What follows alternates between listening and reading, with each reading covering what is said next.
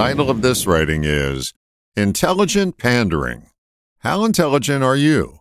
The grasshopper answered that question for me the other day. He said, You're intelligent enough to recognize intelligence. Huh. I took that to mean recognizing it in someone else.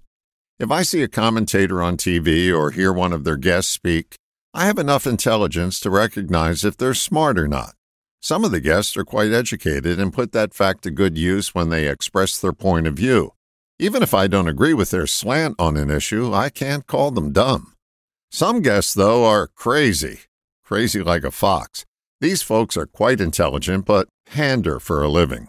They're usually politicians, and like all good politicians, they know what the hot button issues are for their base, and they tailor their remarks to that group. They're intelligent enough to know that a section of their voters aren't educated enough to recognize pandering, so they spread it around with a fire hose. They don't care if others recognize their pandering ways or even call them out on it. They're smart enough to know that it works on the people they are trying to influence. Many advertisers are geniuses when it comes to pandering. They pander and prey on people's fears and frustrations and then come to the rescue with their solution, their product or service. Recently, I was watching a video of Nancy Wolfson, a famous advertising voice coach, and she said this to her audience The main objective of advertising is to make people feel bad enough about themselves so they buy crap they don't need. her tongue was somewhat in her cheek, but she wasn't far off from the truth. Which brings to mind a well known oxymoron truth in advertising.